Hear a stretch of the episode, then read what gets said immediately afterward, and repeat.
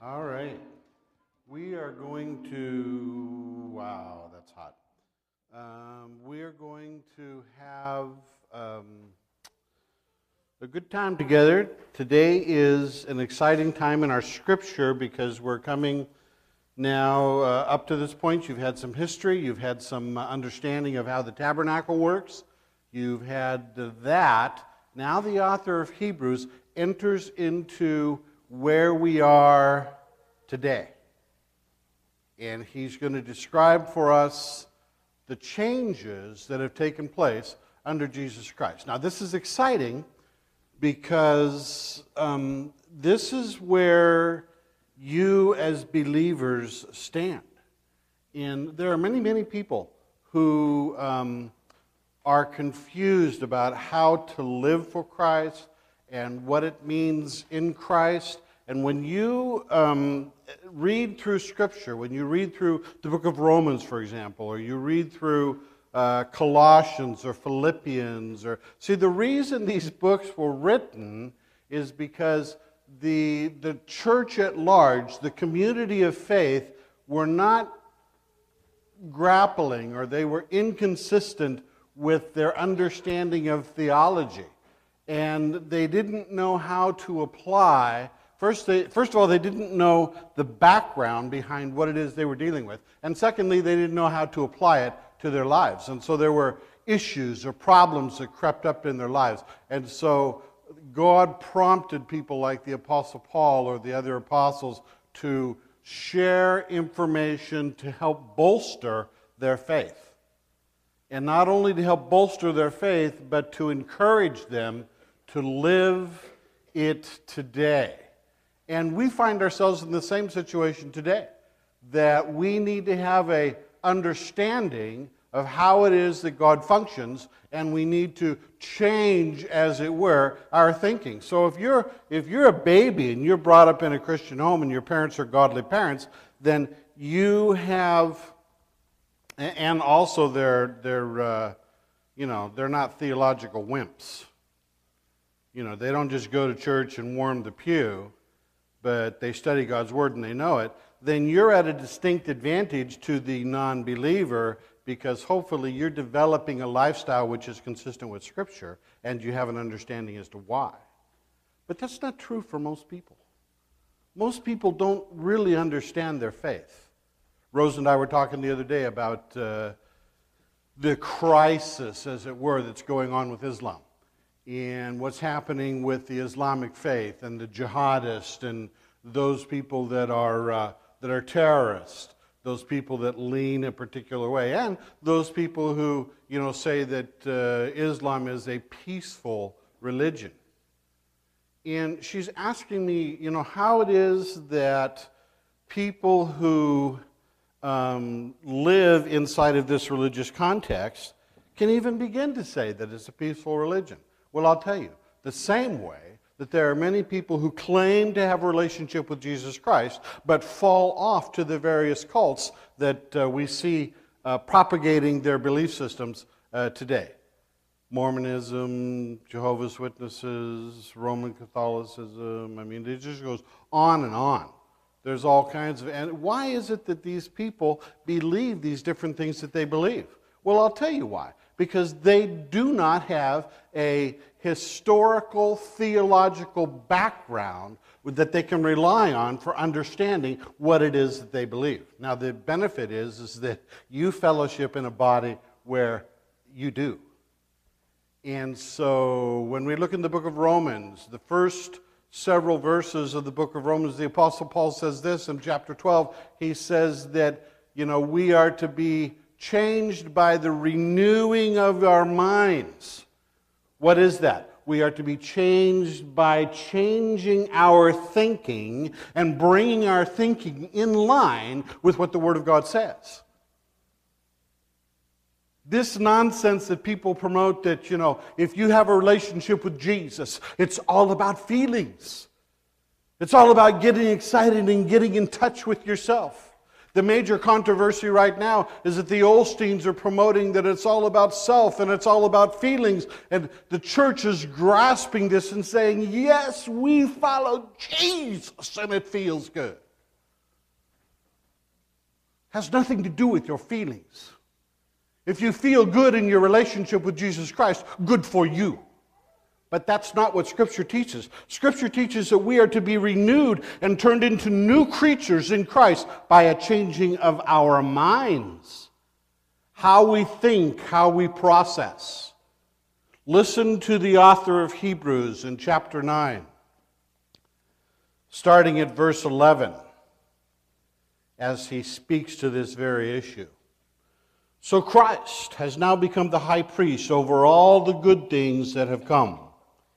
He has entered the great perfect sanctuary in heaven, not made by human hands, not a part of this created world. Once and for all time he took the blood of the most high place, but not the blood of goats and calves. He took his own blood, and with it he secured our salvation forever. Under the old system, the blood of goats and calves and bulls and the ashes of the young cow could cleanse the people's bodies from ritual defilement. Just think how much more the blood of Christ will purify our hearts from the deeds that led to death, so that we can worship the living God. For by the power of the eternal Spirit, Christ offered himself to God as the perfect sacrifice for our sins. That is why he is the one who mediates the new covenant between God and the people, so that all who are invited can receive the eternal inheritance that God has promised him. For Christ died to set them free from the penalty of sins that they have committed under that first covenant. Wow. That is just jam-packed with wonderful things for us to understand. First of all, the high priest is no longer needed. The high priest is no longer needed because Jesus Christ took the place of the high priest. And more importantly, the tabernacle, which was made of wood and gold and cloth and various other things, that was a temporary thing. That was a created thing that will deteriorate over time, a created thing that had to be maintained. In Jesus Christ, he is the creator. He is not the created. He is the creator. And he is eternal. He no longer is bound by the things of the earth. And so in him, we see the beauty that Christ becomes our high priest. So much so that he doesn't live in an earthly dwelling, but he sits in the high places. Look at Acts, the book of Acts.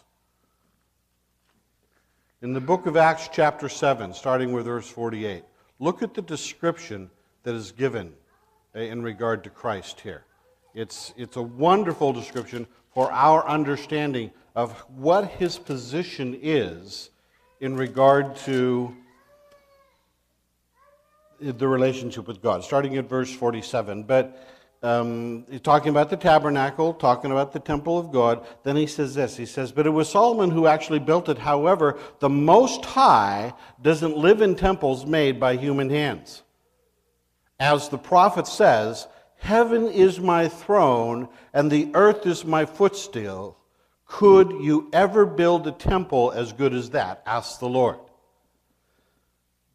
Didn't I make everything in the heavens and the earth? God sits in the heavens. Look at chapter 17 of the book of Acts, verse 24.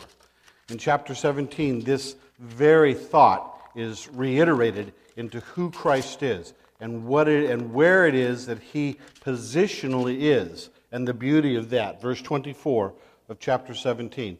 The Apostle Paul, or the writer of the book of Acts says this. He is the God who made the world and everything in it. Since he is the Lord of heaven and earth, he doesn't live in man-made temples. The purpose of the tabernacle was to house the presence of God. Remember, when we look at the tabernacle and the purpose of the tabernacle, it was to house the presence of God. How was the presence of God housed? By the... Britt, give it to me. Ark of the Covenant. Good, good, good. Say it with boldness.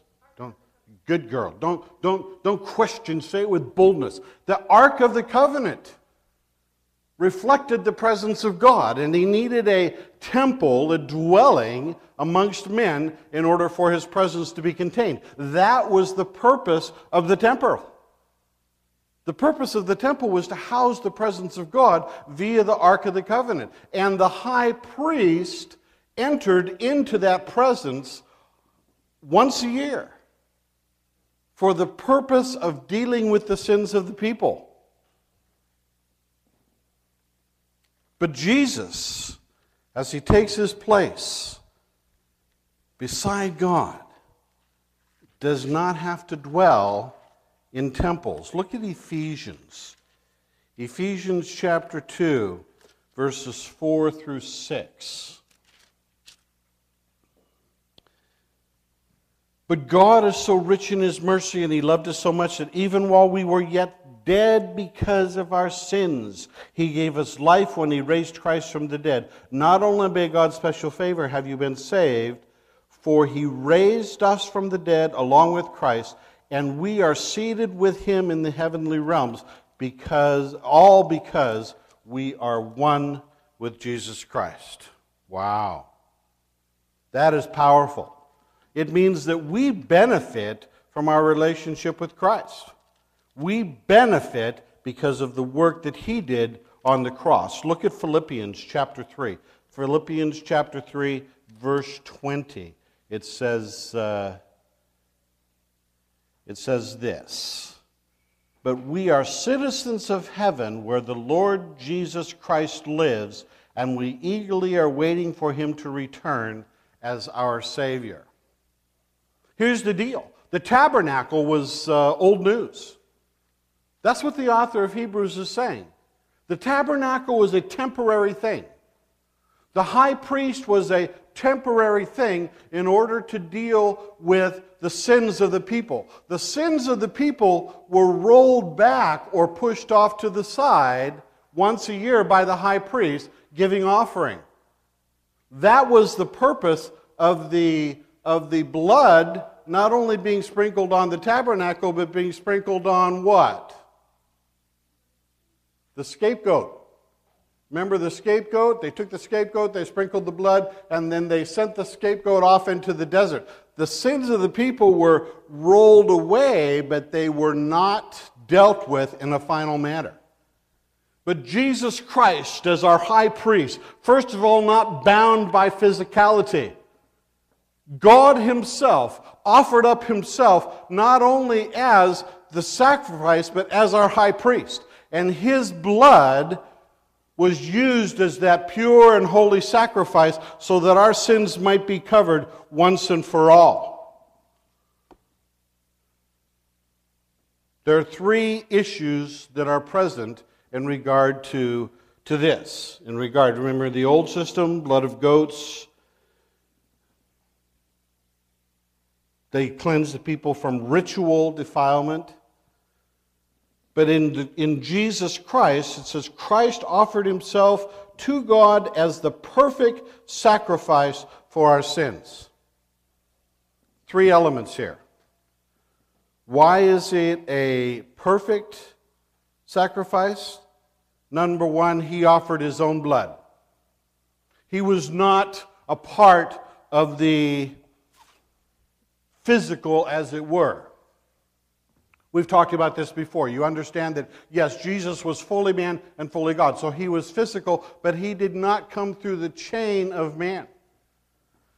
Genetically, when we look in Scripture, we see that the genes are normally passed from the man through the woman. So our genetic structure comes from the man and passes through. But when we look at Jesus, Jesus was born of a woman. Jesus was not born of a man.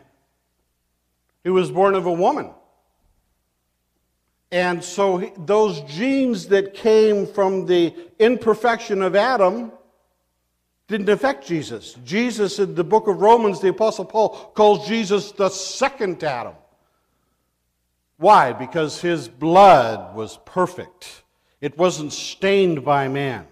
And so he covered us in his own blood. He only had to die once.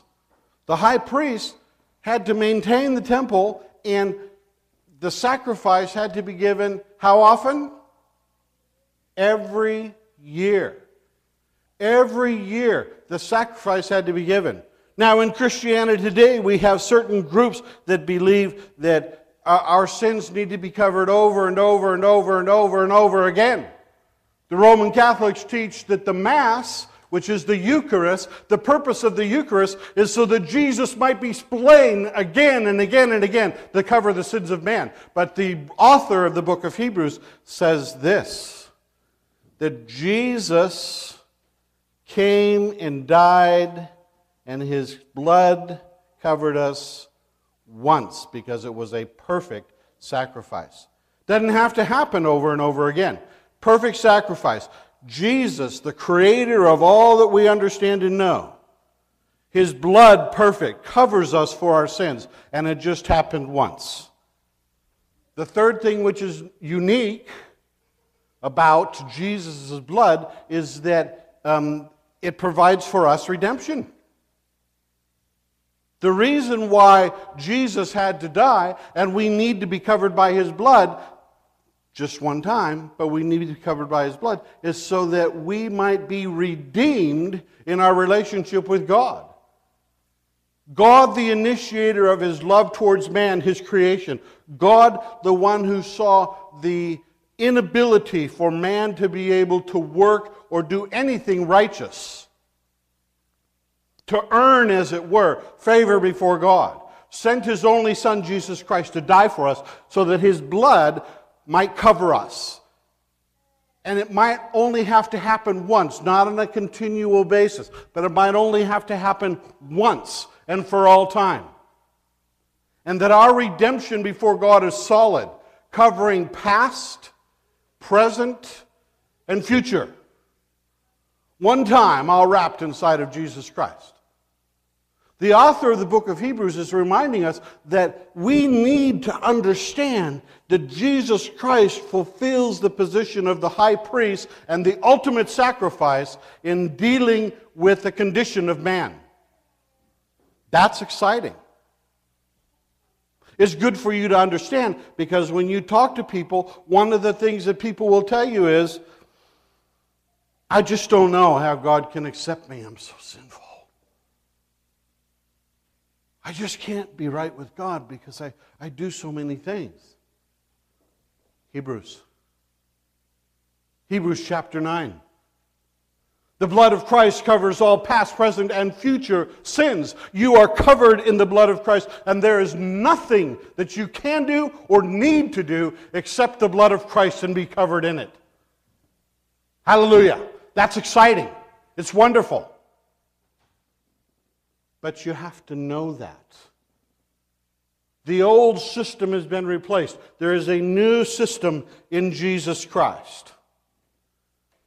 And so we are called to have knowledge of this and to understand that.